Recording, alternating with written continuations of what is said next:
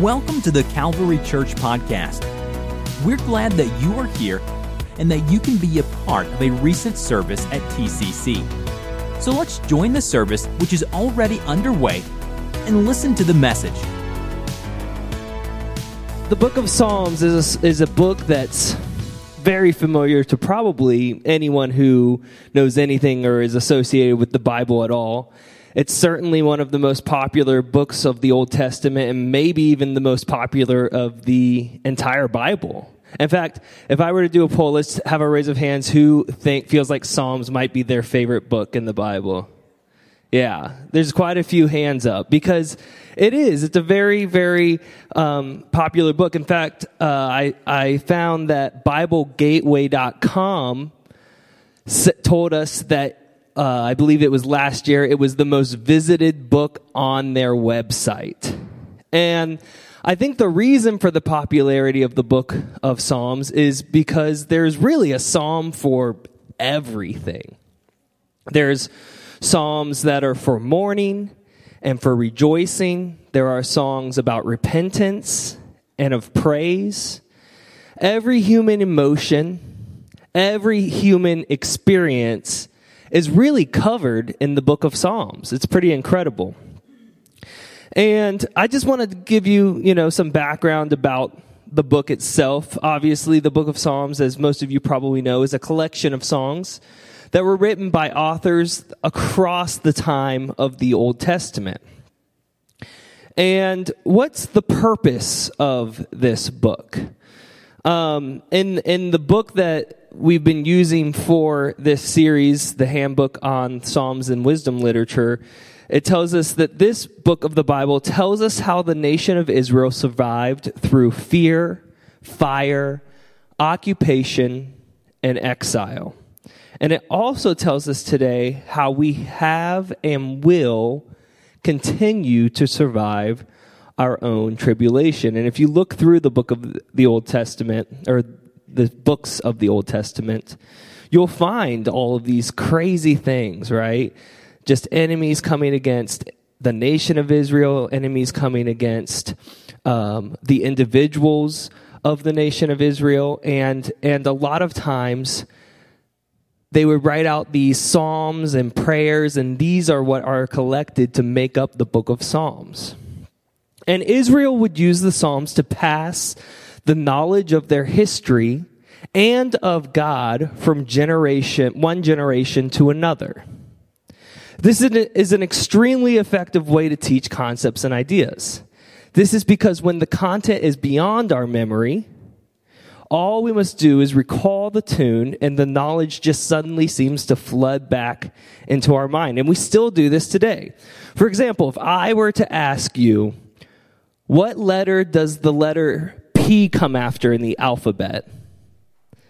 Probably most of you, if I were to ask you that, or maybe you just did it in your own head, you went L M N O P, and then and then you got the answer. It was O, right?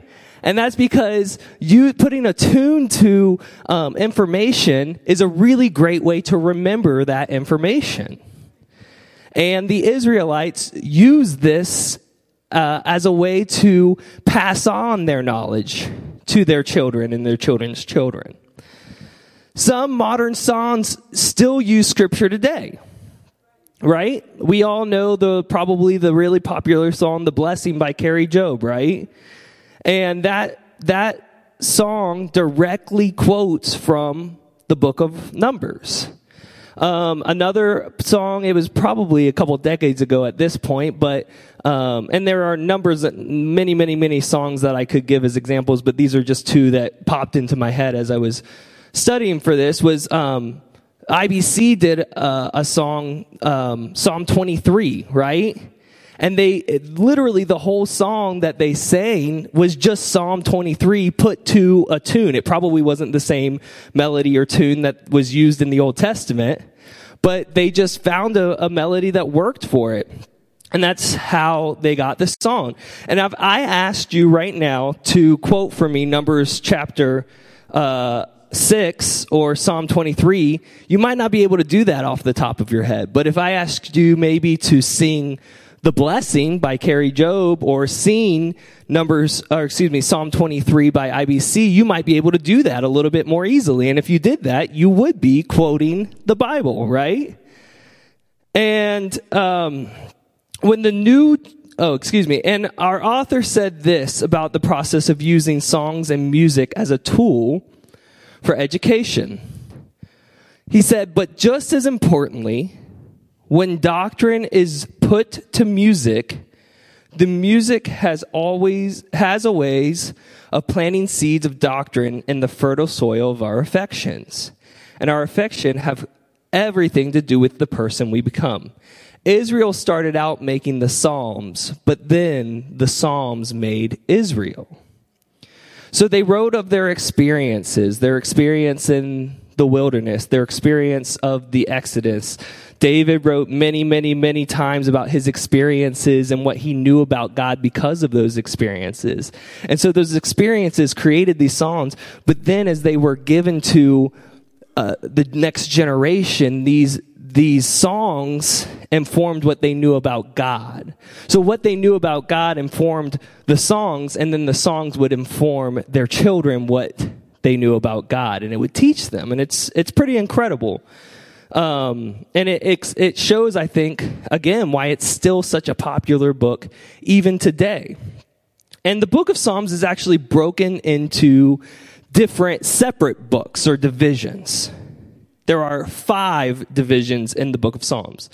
And this five book structure is likely connected to the five books of the Torah. I've actually seen um, study guides and I've heard of people studying through the books of the Torah with these five different books in the book of Psalms. For example, you would read book one, which is um, from Psalm 1 into till Psalm 41 or 42, uh, and you would read Genesis along with that psalm. You would read them together and study them, and they would kind of inform each other, even though not necessarily, it's not that Psalm 1 is about Genesis 1, but they just kind of are connected in that way, which is, it's incredible. It shows that even though there are many authors, there's really one author. Um, and then you could do Exodus with book two and, and so on with, with the Torah or the first five books of the Bible. And the author of the Handbook of the Psalms tells us this. He says, The initiation here is that the recantation of what is contained in these five books will shape the heart according to the dictates of the Torah. See, the purpose of the law was to shape the heart of the people. Didn't work out super well. That's why Jesus came, right? But these five books, like the Torah, are trying to shape your heart towards the things of God. And then he says, thus the Psalms is a work of spiritual formation. But even within these five divisions, there, each of these books have their own th- kind of theme or emphasis. For example, book one, which is chapters one through 41, emphasizes the prayers of ancient Israel and its Torah. So these were the prayers, and it literally is about the law of God. Book two, which are chapters 42 through 72, is actually marked by its diversity. There's a lot of different, obviously, there are a lot of different psalmists. There's different psalmists throughout. But each of these psalmists have a different theme to contribute to this second set of chapters, chapters 42 through 72. These authors include people like the sons of Korah, Asaph, David, and Solomon. And, again, each of these authors kind of have their own themes that they contribute to this book. Book three reminds Judah of its obligations to remember God's works of the past. And this may have been marked because most of these songs were written when the northern kingdom had failed to keep their covenant with God. So the authors and God by the with the inspiration of from God they they were trying to remind you to hey there is a covenant between you and God, and you need to keep up your end of the covenant. And so that's what the emphasis of these, this third book is. The fourth book highlights the brevity of life and God's faithfulness and the importance of Moses. And this may have been collected and put together during the time of exile. Which is interesting that they would emphasize Moses and the brevity of life during this time, but I think it was maybe a reminder that, hey, imagine being exiled from your nation, right? We're all from or live in Ohio. Maybe some of us aren't from here, but imagine somebody said, okay, you got to come live in this other state or this other country. And it was reminding them that, hey, even though this seems like a big deal, you know, God's still in control here. And then book five commands Israel to praise I am, or the I am, God Himself, right? Through this praise, we as the readers are able to learn the most about the attributes of God. Through our praise of God, of what He's done, that's how we can really learn who He is. And praise celebrates who God is and what He has done. And the first psalm of each of these five divisions contain a metaphor intended to help remind the reader of the themes that are found within the book. And I thought this was really cool. And we're going to go through each of those metaphors, okay? So the first book, the first metaphor is found in Psalm chapter 1. And the metaphor talks about a tree planted by the rivers of water. And the purpose of this was to remind the reader that the Torah was Israel's secret source of nourishment. And guess what? It's not a secret anymore, right? But the Bible is still our source of nourishment, right? It's daily bread to us. It's our sustenance spiritually. Book two and Psalm 42, the first uh, chapter of, of the second book in th- these divisions, describes a thirsty heart or, or deer. And it's stressing the soul's yearning for God's presence in Zion. Okay? For book three, beginning in chapter Psalm chapter 73, it talks about the temple in Judah. Or, uh, during this time, uh, when Psalm 73 was written, the temple of Judah is under threat, and, and as we know, it is eventually destroyed. And considering this, we are given the image of slipping feet first.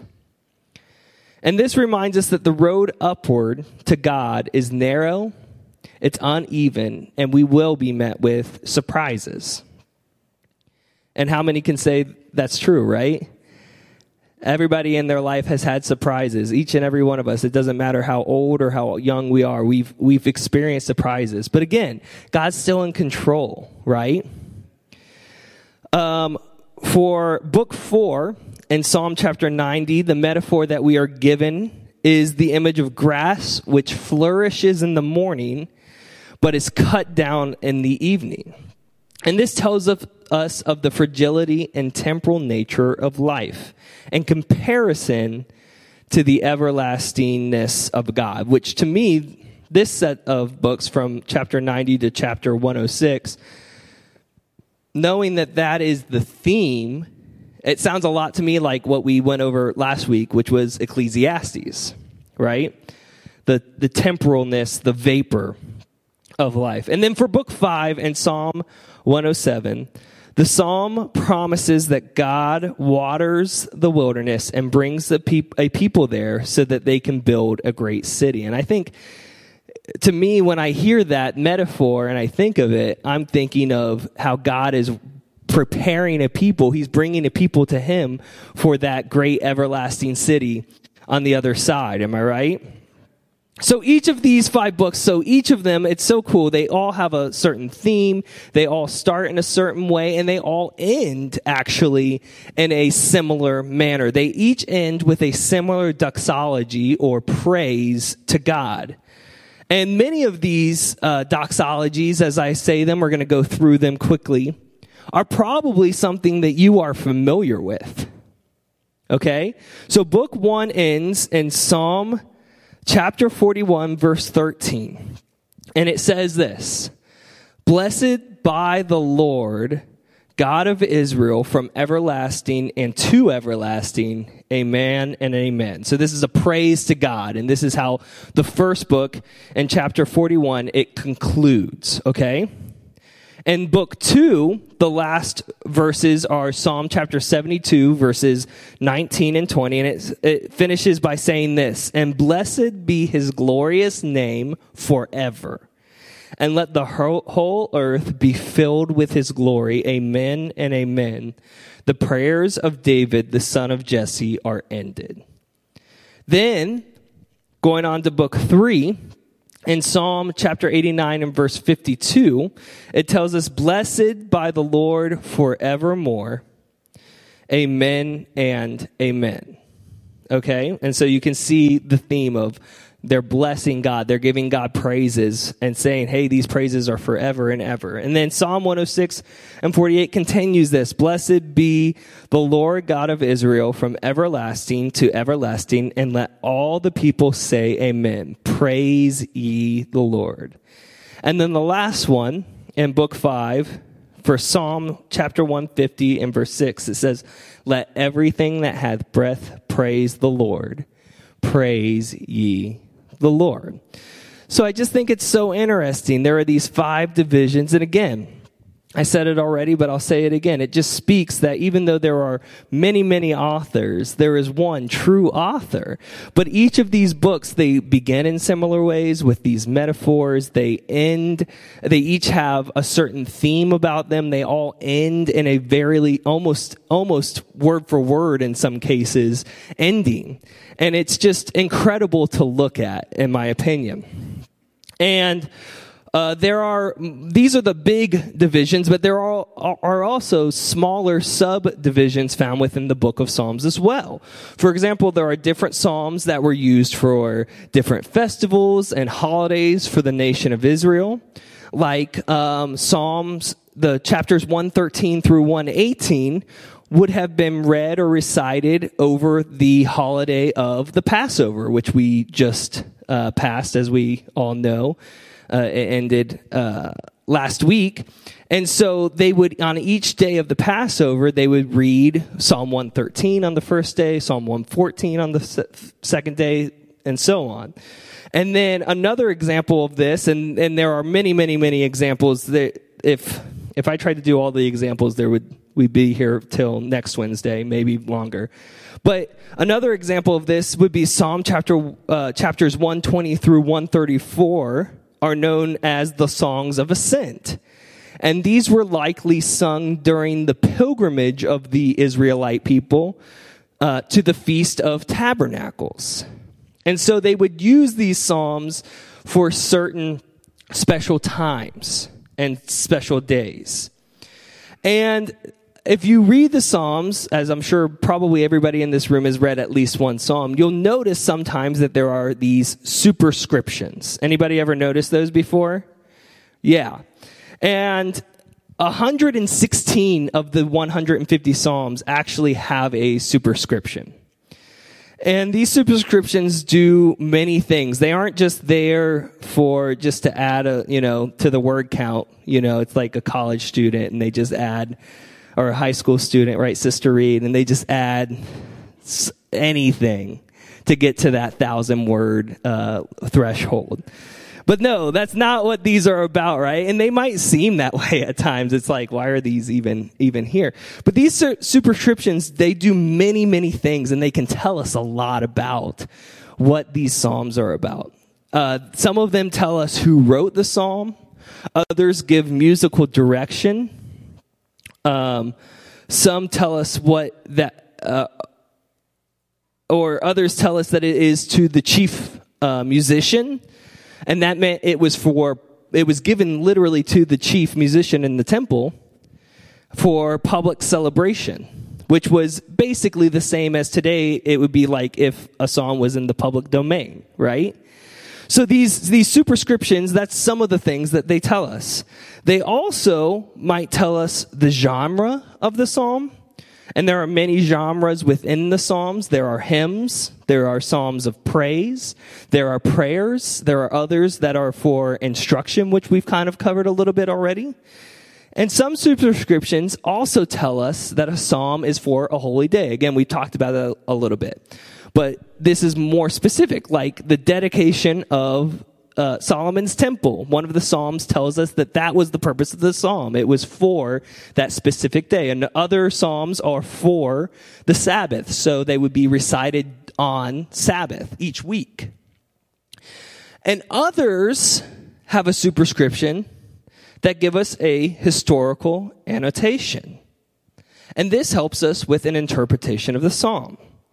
And I've got um, kind of a modern example of that, okay? So, probably who here knows the song Blessed Assurance by Fanny Crosby? Yeah. We all probably, most of us know that song. If you have, don't know that song, stick around a little bit. I'm sure you'll hear it.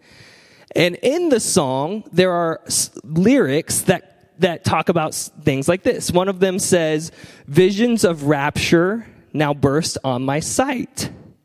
And another lyric says, watching and waiting, looking above. And these lyrics with no historical context or annotation are, are of they're uplifting, right? They can be an encouraging to us that we have a hope that's beyond now. We're waiting for our Savior to return. But when you learn that the person who wrote a vision and sight and watching and looking was blind, it gives a new depth to these lyrics. It gives a spiritual connotation to them. She wasn't literally looking up into the sky, which maybe we've done that before, just waiting for those clouds to part. But she was speaking purely in a spiritual sense. And this is the kind of depth that a historical annotation can give to the Psalms as well. An example of this is when we look at Psalm chapter 63. In it, David writes these words. He says, My soul thirsteth for thee in a dry and thirsty land where no water is. And if you hear that, you probably think, man, that's, that's really good, right? You know, you're thirsty for God. But if you look at the historical note on this psalm, you'll actually dis- discover that this is not just a metaphorical thirst. David was actually in the Judean wilderness when he first conceived or thought of this psalm. And in fact, he was in the same wilderness where Jesus would be many centuries later when he would take that 40 day fast in preparation for his ministry and he would be thirsty in a dry and thirsty land, right? And so that's why when you're reading the Psalms, it's important to take note of these, these, these annotations, these superscriptions, so that we can have a better understanding of what is really being said there, right? It can take it to a deeper level to us. And while the Jewish people clearly use these. We've talked about a lot about it. They've clearly used these psalms. They had psalms for special holidays. They had psalms for special events like the dedication of the temple. They had psalms for certain days of the week. There were uh, was a psalm for Sunday and Monday and Tuesday and Wednesday and Thursday and then Friday and then a psalm for right before the Sabbath and then a psalm or probably several for the Sabbath, right? And they would use them for all kinds of different days and festivals and life experiences. Today, we as Christians don't celebrate those same holidays for them pretty much. We also don't really have the tunes or the melodies that were used with the Psalms during biblical times. So we can't necessarily use them as a way like we use our ABCs to help teach, you know, preschoolers how the alphabet. We can't really use them in the same way like that, right? But Christ, um, but that does not mean we cannot use the Psalms today, and I think that's pretty clear to us. But I think it's uh, it's it's even deeper than we might even know. Christians from the first century on always used the Psalms. In fact, Jesus himself spoke often of the Psalms. The New Testament shows us that early Christians used the Psalms extensively. In the New Testament, in fact, there are between 60 and 70 word for word citations from the Psalms. And even beyond that, there are hundreds of other allusions towards the Psalms. Um, also, in, in the New Testament, in places like Mark 14, Acts chapter 4, 1 Corinthians 14, Ephesians 5, Colossians 3, and other places, it, it shows us that the first century church sang hymns and many of these, if, if not most of them, likely came from the book of Psalms. And even beyond, and, and that kind of makes sense, right? These were mostly Jewish people at the time. But even uh, Christian writers from the late first century and the second century following the death of the original apostles referred to the Psalms in their writings. And this happened really all throughout Christian history, even continuing to today, right? Even today, there are Christians who use Psalms and read and recite and sing Psalms on certain Psalms on Christmas Eve, on Christmas Day, uh, Lent and Palm Sunday and Easter, which we all we just went through, right? Pentecost Sunday and other times. There are psalms that are associated with the with our holy holidays.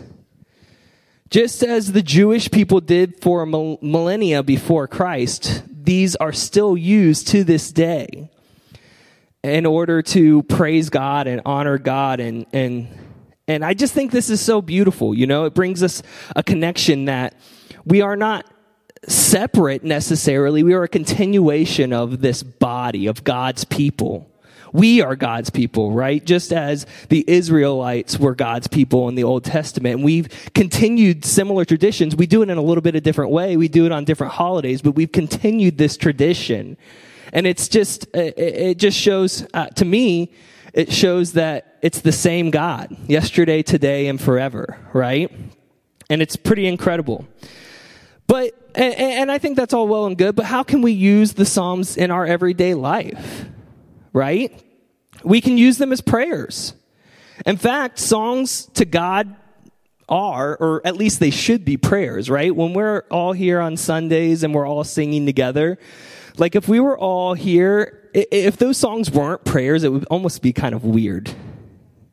We would just be singing to some invisible, with no meaning behind it, some invisible being, and it's like, it, it would just be odd, you know? But when you look at songs, and not just the Psalms in the Bible, but songs as to God, Christian songs, as prayers, and we're all collectively praying to this God that we believe in who came to this earth and died for us and, and rose again so that we could overcome our flesh and our sins and be saved from our sins it's, it's a really amazing thing. And so we can use, not only as a group, but as individuals, we can use these books as prayers. And, you know, First Thessalonians chapter 5, verse 17 tells us to pray without ceasing. Well, guess what? Sometimes that's hard.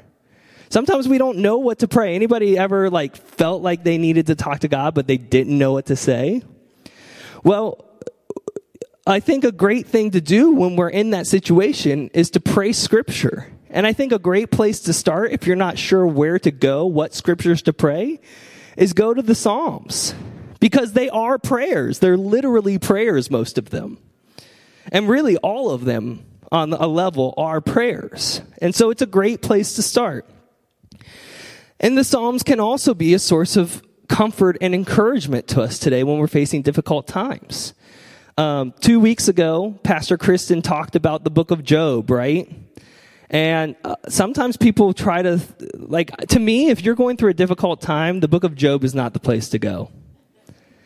It's just not, it does not have the answers. It's not even that comforting, to be honest with you. Even when God responds, like, he responds rightly and justly and wholly, but it's not super comforting, to be honest with you.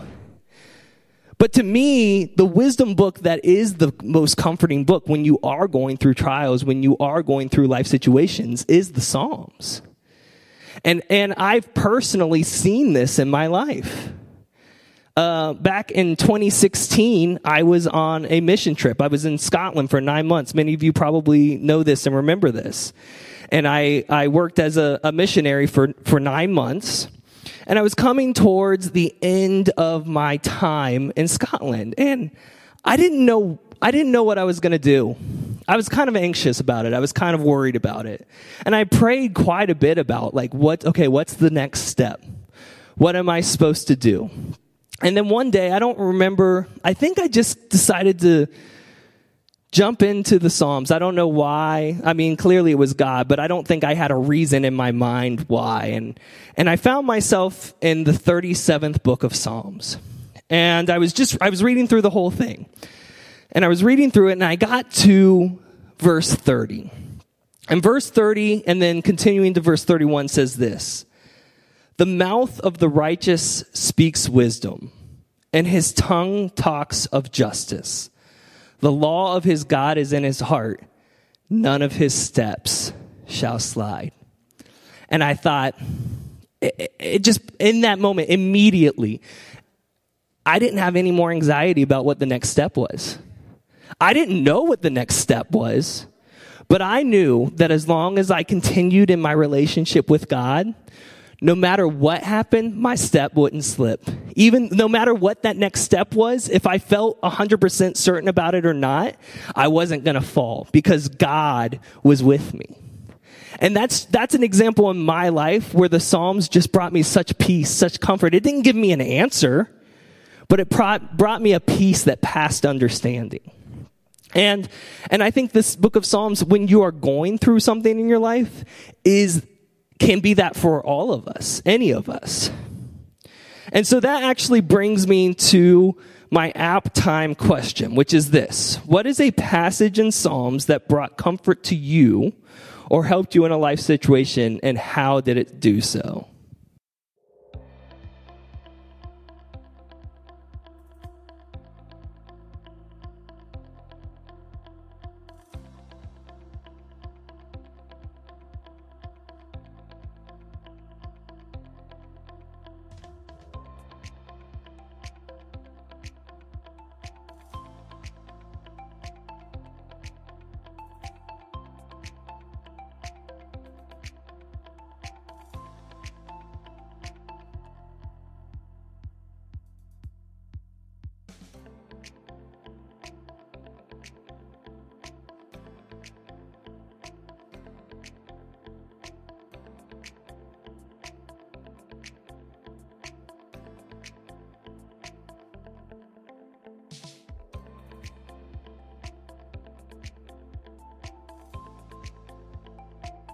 Well, praise God. I hope you guys feel encouraged by what you just heard. I do, certainly. Um, and that was my hope. That's my hope is that you heard somebody else's story about how they found a peace and comfort in a psalm, and you found hope and built faith in that. And while that's, it really is amazing the hope, the encouragement, the faith that can be built in the Psalms. There is another way that we as Christians have a connection to the Psalms that's different than even from the Jewish people. In our um, the text that we are using, the handbook on the Psalms, the author brings notice to this, and he's talking about how Jesus was very aware of the Psalms. He quotes them regularly. He even, when he's tempted, in the wilderness, it's the Psalms that he's quoting back to the enemy. And he, he speculates even that Jesus probably had the entire books of, book of Psalm, Psalms memorized. Then he goes on to say this, but on another level, Christ's relationship with Psalms is even closer than we may suspect. The strangeness of the Psalms, the claims of complete innocence, the pure hatred of foes, the cries of vengeance, and the certainty that God has forsaken the psalmist. The certainty that the angels will intercept the psalmist's leap from the heights. And, and who's ever read the Psalms and thought, this is kind, we're supposed to love our neighbor. This is kind of vengeful and hateful, right? Um, but he says this should alert us to the fact that these are not at least directly our prayers alone to pray. They are, in a sense, the prayers of another. And who could pray these prayers but Christ? The psalmist wrote these psalms, but it was the Spirit of Christ who informed them. And he goes on to make the point that when we pray the Psalms in our own lives, when we sing the Psalms uh, on our own or even as a collective of individuals, we, we don't do it alone. He tells us of an author, uh, Dietrich Bonhoeffer, I believe is his name, and he argues that when we sing the Psalter, when we pray these prayers, our singing and our praying are merely echoes of Christ's own prayers. We pray the prayer of the Psalms where we're remembering that Christ fully experienced the condition under which these petitions were made. So when we're praying these for ourselves, Jesus has already prayed these. And they, he's prayed them for himself, but I believe he's prayed them for us as followers of him. And not only are they his prayers, but they speak of our Messiah.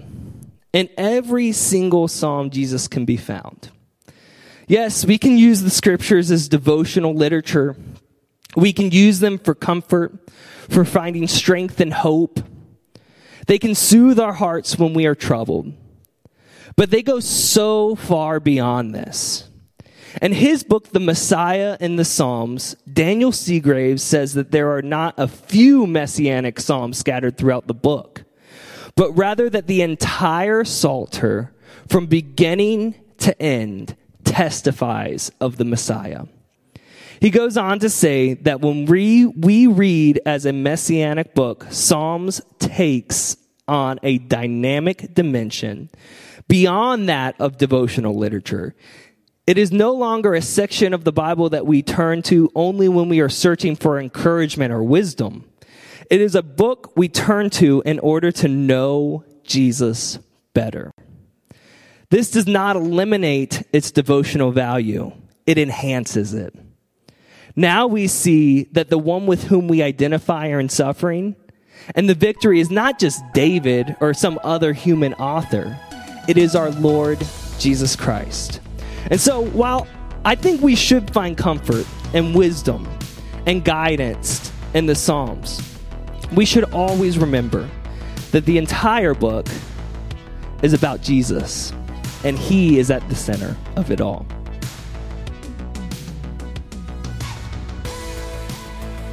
This podcast was brought to you by the Calvary Church in Cincinnati, Ohio. For more information about the Calvary Church, please visit our website at www.thecalvarychurch.com. Consider joining us for a service where you will find friendly people, high energy music, and life transforming preaching and teaching from a biblical worldview. You can find our podcast on iTunes, Google Play, or on our website at www.thecalvarychurch.com. Until next time, Thanks for listening.